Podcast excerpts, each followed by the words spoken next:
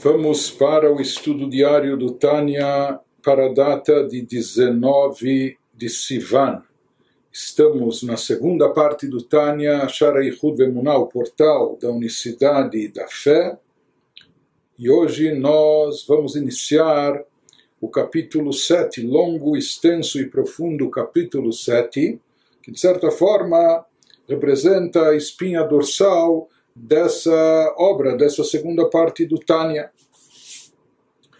Nos capítulos anteriores nos foi explicado como todos os mundos com seus seres e criaturas estão completamente são completamente anulados diante de Deus, diante do Criador. E esse é o conceito mais profundo de unicidade de Deus, não apenas que não há outros deuses, outros poderes, outras forças atuantes, mas que além de Deus não há nenhuma existência real e absoluta, ele é a única existência real e absoluta. Por isso, quando nós falamos, quando nós vamos na Torá que em Od não há, além dele, não há nenhuma existência real, consistente, autônoma, independente, além de Deus e tudo e todos são completamente anulados diante do Criador, conforme nós vimos extensamente nos capítulos anteriores. Conforme nos foi explicado, mas isso parece uma dissonância em relação àquilo que nós vemos e sentimos quando nós percebemos o mundo, a matéria, como algo sólido, consistente, com existência própria, o nosso corpo, as criaturas e assim por diante, nós vimos que isso só acontece porque há o tzimtzum, porque há o encobrimento e ocultação que são derivados do atributo de Gevurah, do atributo de juízo, rigor divino, que diminui, condensa, oculta a luz infinita de Deus para que ela fique retida e não se expanda, não se revele porque se ela estivesse de forma evidente, estaria evidente apenas o Criador, e tudo e todos estariam completamente não só neutralizados, mas nulificados de forma total e absoluta dentro do Criador. Na realidade, tudo continua anulado diante dele. Mas por que na nossa percepção é diferente? Porque por causa desse encobrimento do, do atributo de Gevurah. Mas nós vimos que esse encobrimento do atributo divino, ele tem efeito somente para nós, os receptores da luz, somente para nós, criaturas, mas para o próprio Criador, uma vez que esse é um atributo do Criador, é um atributo divino, Deus, ele próprio submete a expansão ou revelação da sua luz infinita a um ocultamento e encobrimento. Esse encobrimento tem efeito apenas para nós, criaturas, mas não em relação a Deus. Por isso, em relação a Deus, todas as criaturas e seres continuam sendo como efetivamente são na verdade, ou seja, totalmente anuladas diante do Criador, assim como a luz do sol o famoso e clássico exemplo que o Alter Rebbe nos trouxe e, nos, e nós repetimos algumas vezes, assim como a luz do sol, a luz dos raios solares se encontram completamente anuladas dentro do globo solar, sem qualquer identidade própria, sem qualquer presença individual. Porém, o que nós vimos nos, nos capítulos anteriores, que para nós, criaturas inferiores, em geral, para todas as criaturas, Midat Gvurah, o atributo de rigor divino, que encobre e oculta, para nós tem um efeito. Ou seja, esse, desse atributo provém o tzimtzum, a condensação, limitação e ocultação da luz divina, e isso faz com que nós, criaturas, não possamos sentir e perceber a vitalidade essencial que existe dentro de nós. A gente é, é capaz de ignorar a nossa própria fonte de existência, não só a nossa fonte de vida, não é só ignorar ou desconhecer o pai e a mãe. Mais do que isso, nossa fonte de existência, como nós explicamos, há uma energia vital, divina, agindo, atuando dentro de nós, dentro de toda e qualquer criatura, a cada momento, a cada instante, retirando a criatura do nada absoluto. Se essa energia parasse de fluir, instantaneamente as criaturas deixariam de existir, mas a gente, em função desse tzimtzum, desse encobrimento que afeta a nós, criaturas, a gente não percebe essa energia divina que nos dá existência. Por isso, por isso nós não nos anulamos por completo diante de Deus. Por isso nós não nos desintegramos, não não não sentimos a nossa nulidade, nossa insignificância e não nos anulamos por completo.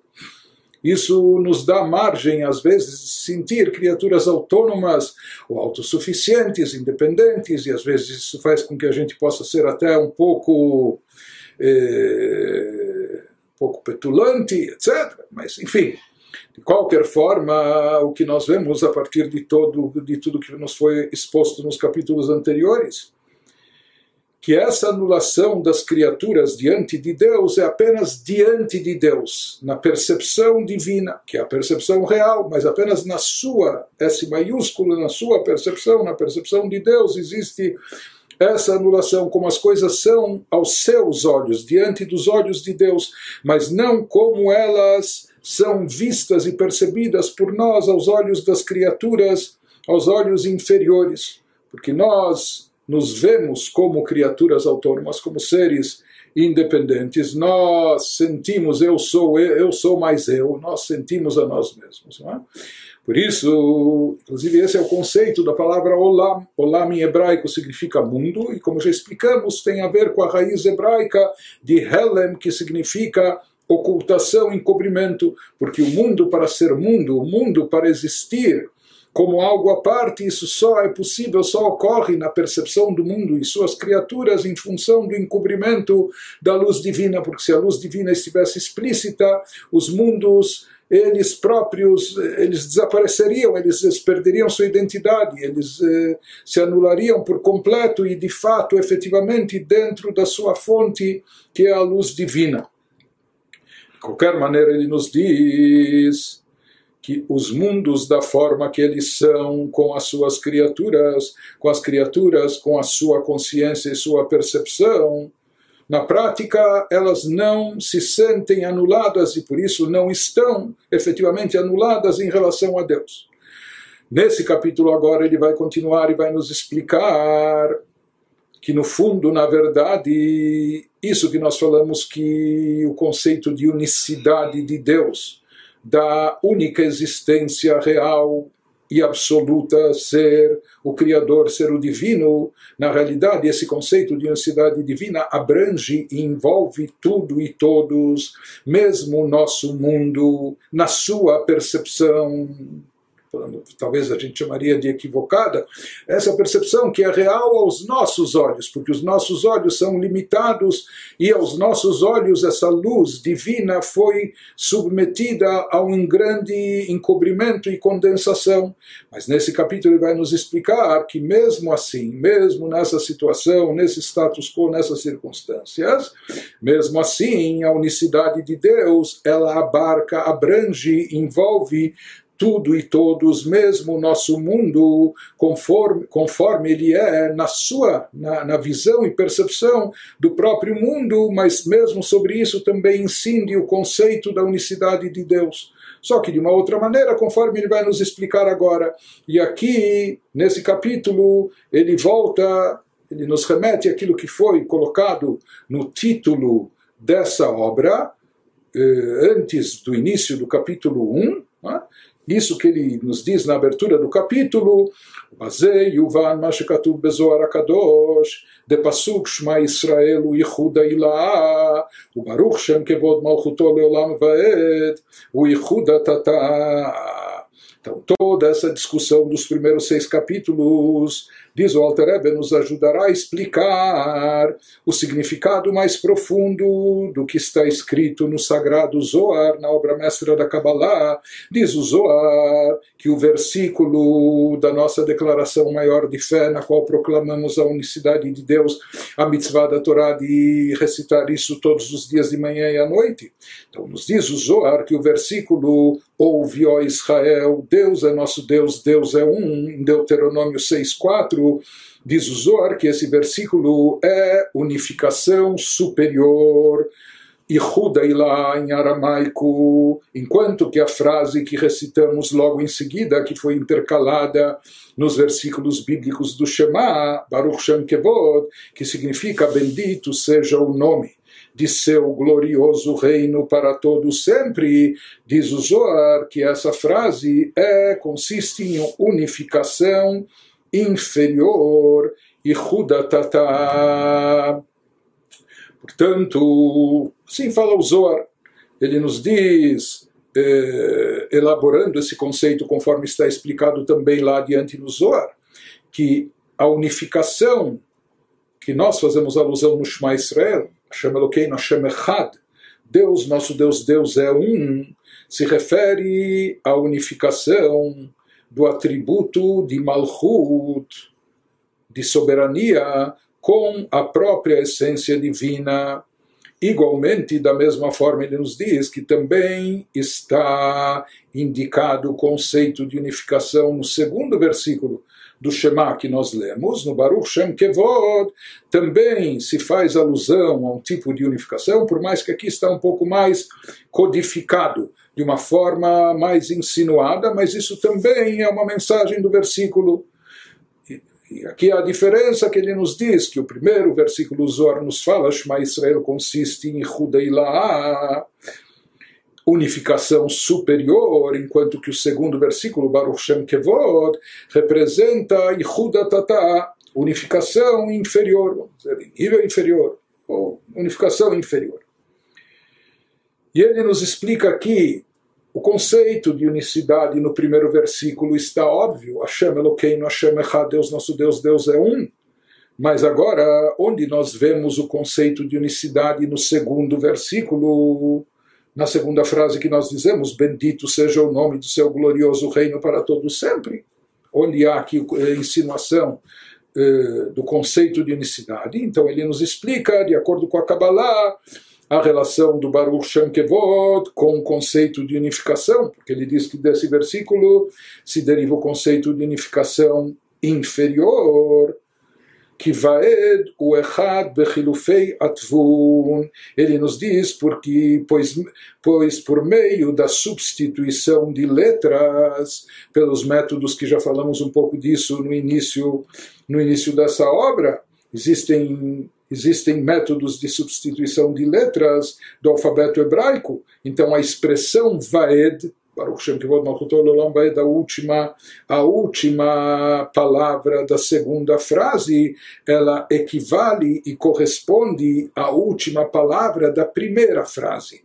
Qual a última palavra da, do Shema Israel? Hashem Elokein, Hashem Echad. Deus é um. É um. Né?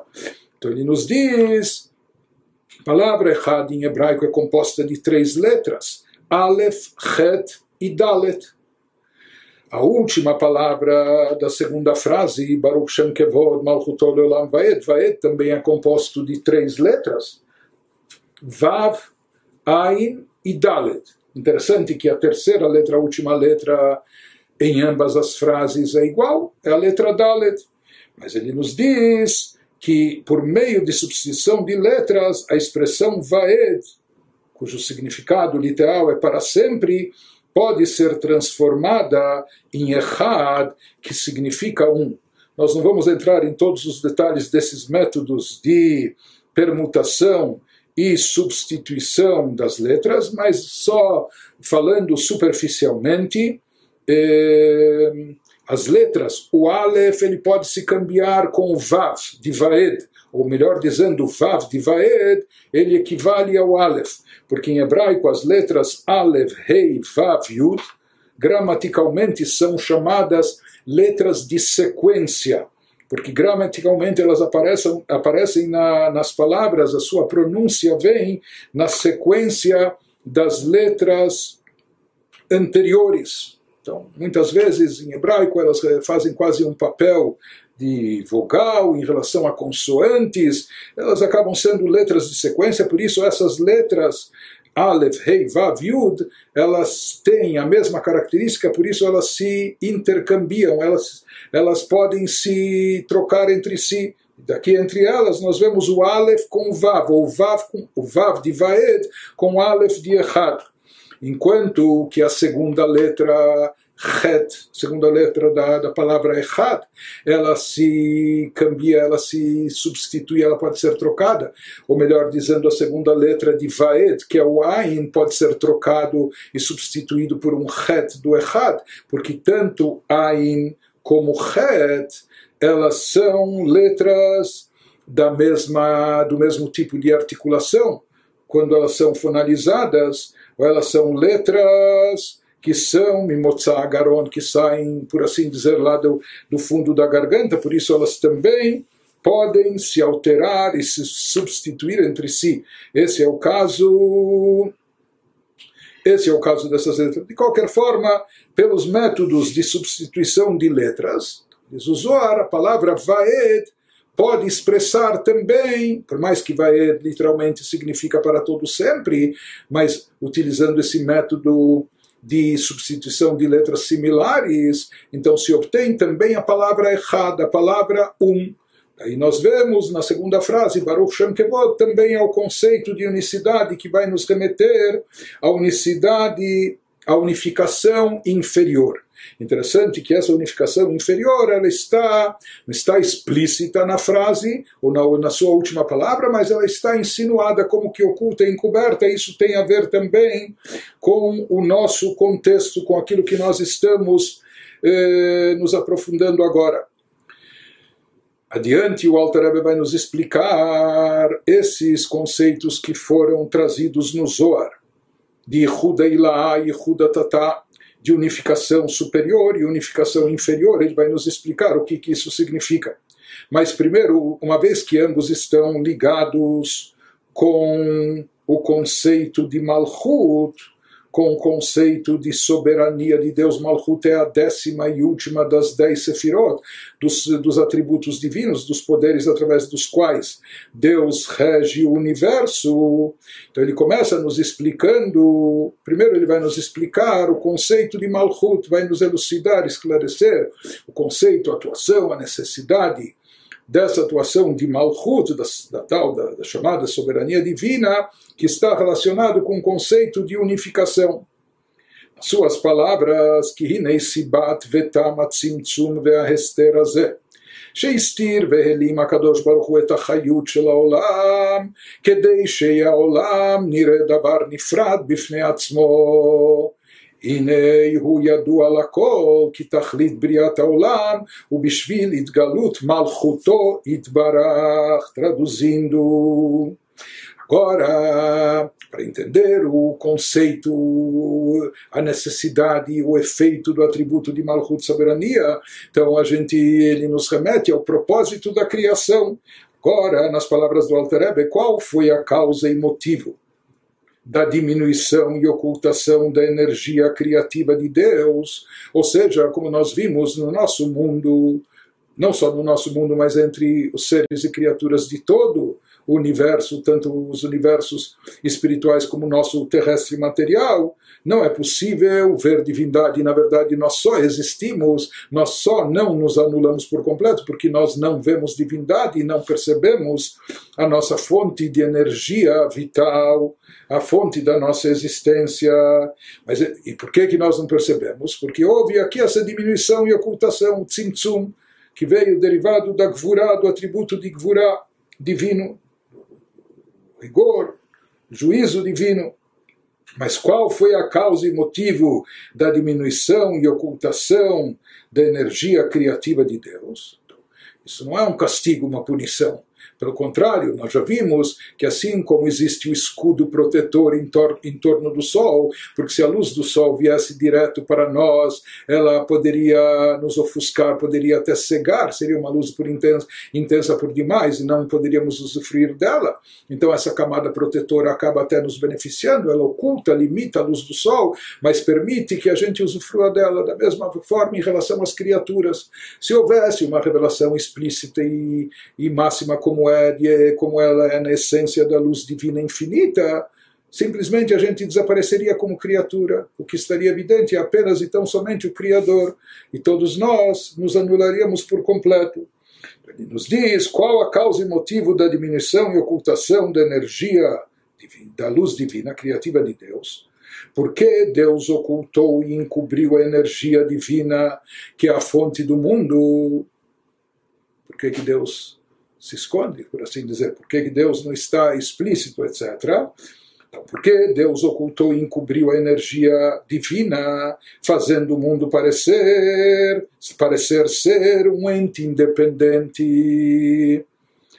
Então ele nos diz, conforme a gente já falou sobre isso anteriormente também.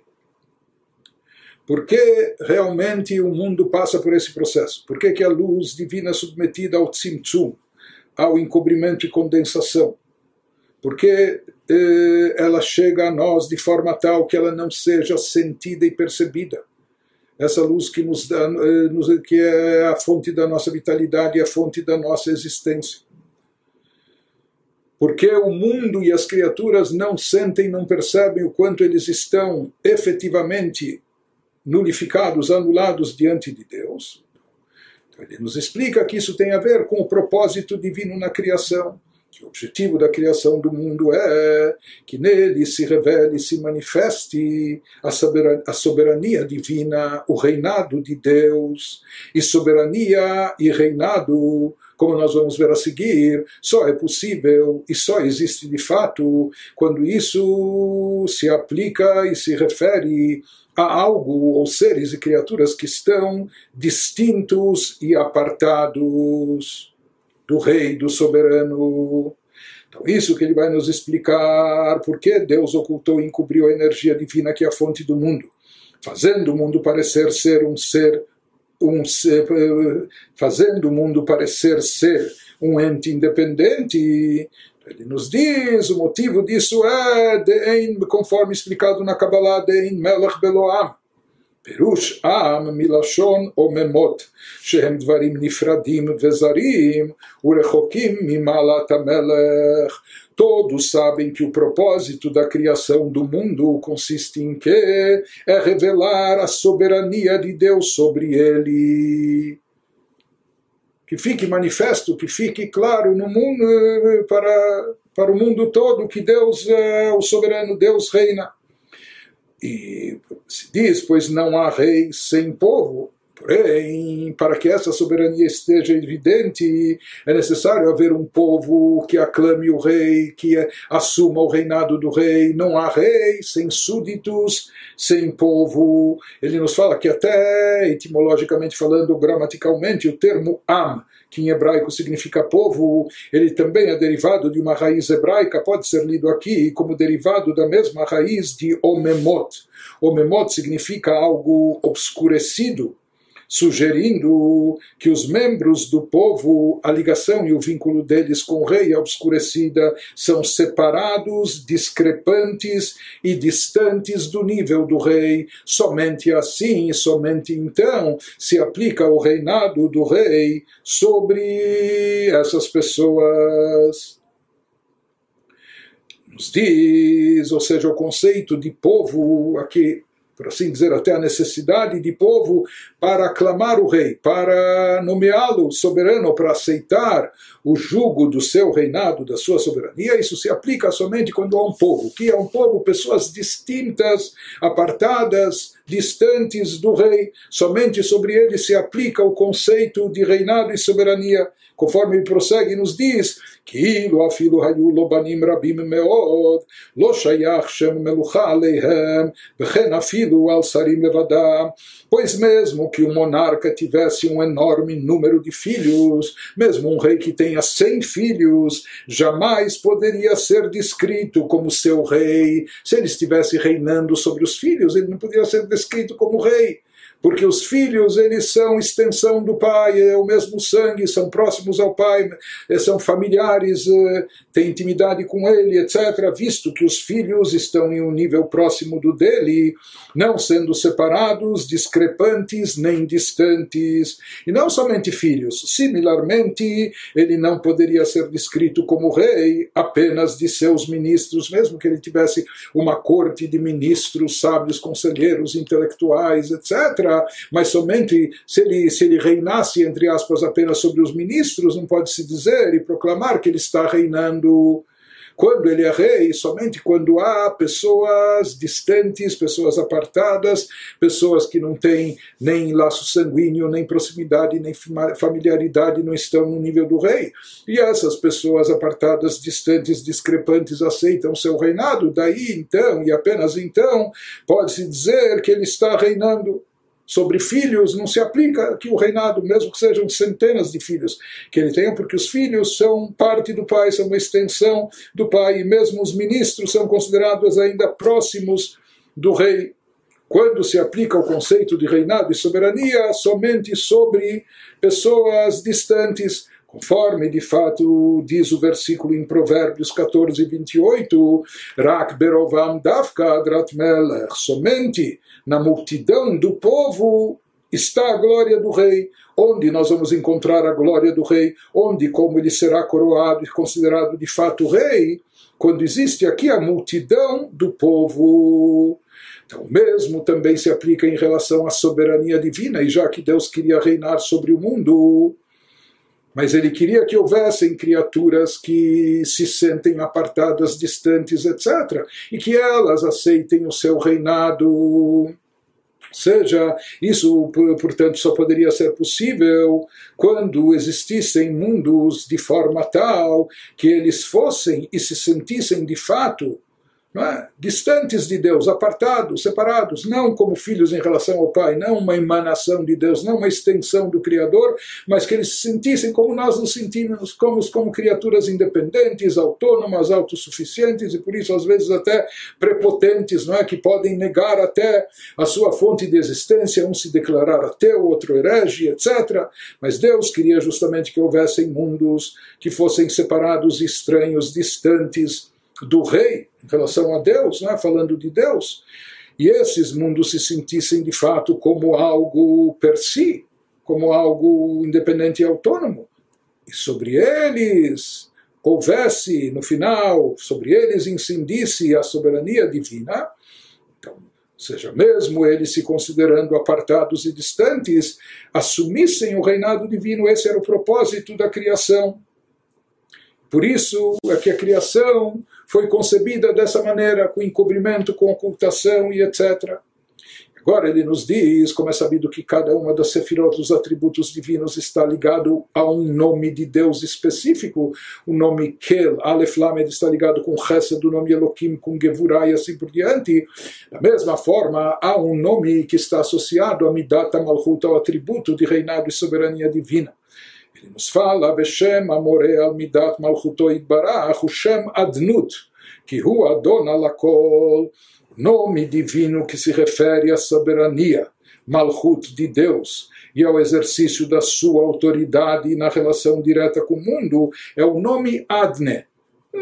A gente não pronuncia explicitamente o nome, mas seria como Amonai, trocando o M por D, então, em vez de dizer, a gente fala adne de forma meio abreviada, quando a gente não está rezando ou pronunciando bênçãos, etc. Mas de qualquer forma, o nome Adne, que significa literalmente, vem da palavra hebraica Adon, que significa meu senhor, ou Adoni, Adoni, meu senhor, por que esse nome é utilizado em associação ao atributo de Malchut, de soberania e reinado? Porque ele, Deus, é o Senhor, Adon de toda a terra, como está em Salmos 97,5. Deus é o Senhor do universo, significa que ele é o Rei de todo o universo, de todo o mundo. Daqui nós vemos, continua Alterebe nos diz, ונמצא כי מידה זו ושם זה הן המהווין ומקיימין העולם להיות עולם כמות שהוא עכשיו. יש גמור ודבר נפרד בפני עצמו, ואינו בטל במציאות ממש.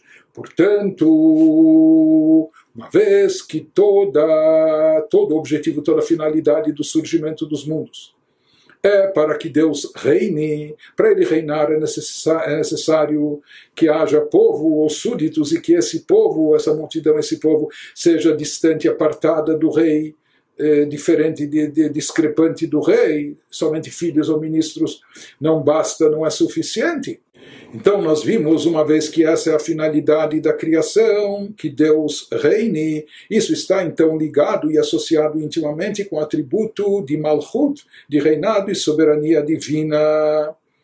Então nós vemos que esse atributo ele está relacionado com os seres inferiores, o nosso mundo assim como ele é, um mundo que se sente separado, apartado, distante de Deus que não percebe ou ignora a divindade, a fonte de energia, etc. Portanto, é esse atributo da soberania Malchut, expresso por esse nome Adne, ou seja, esse nome que fala que Deus é o Senhor do universo, o Rei do mundo, é esse atributo que dá existência ao mundo, a fonte de existência, a fonte, a energia divina que representa a fonte de existência do mundo, vem desse atributo de Malchut.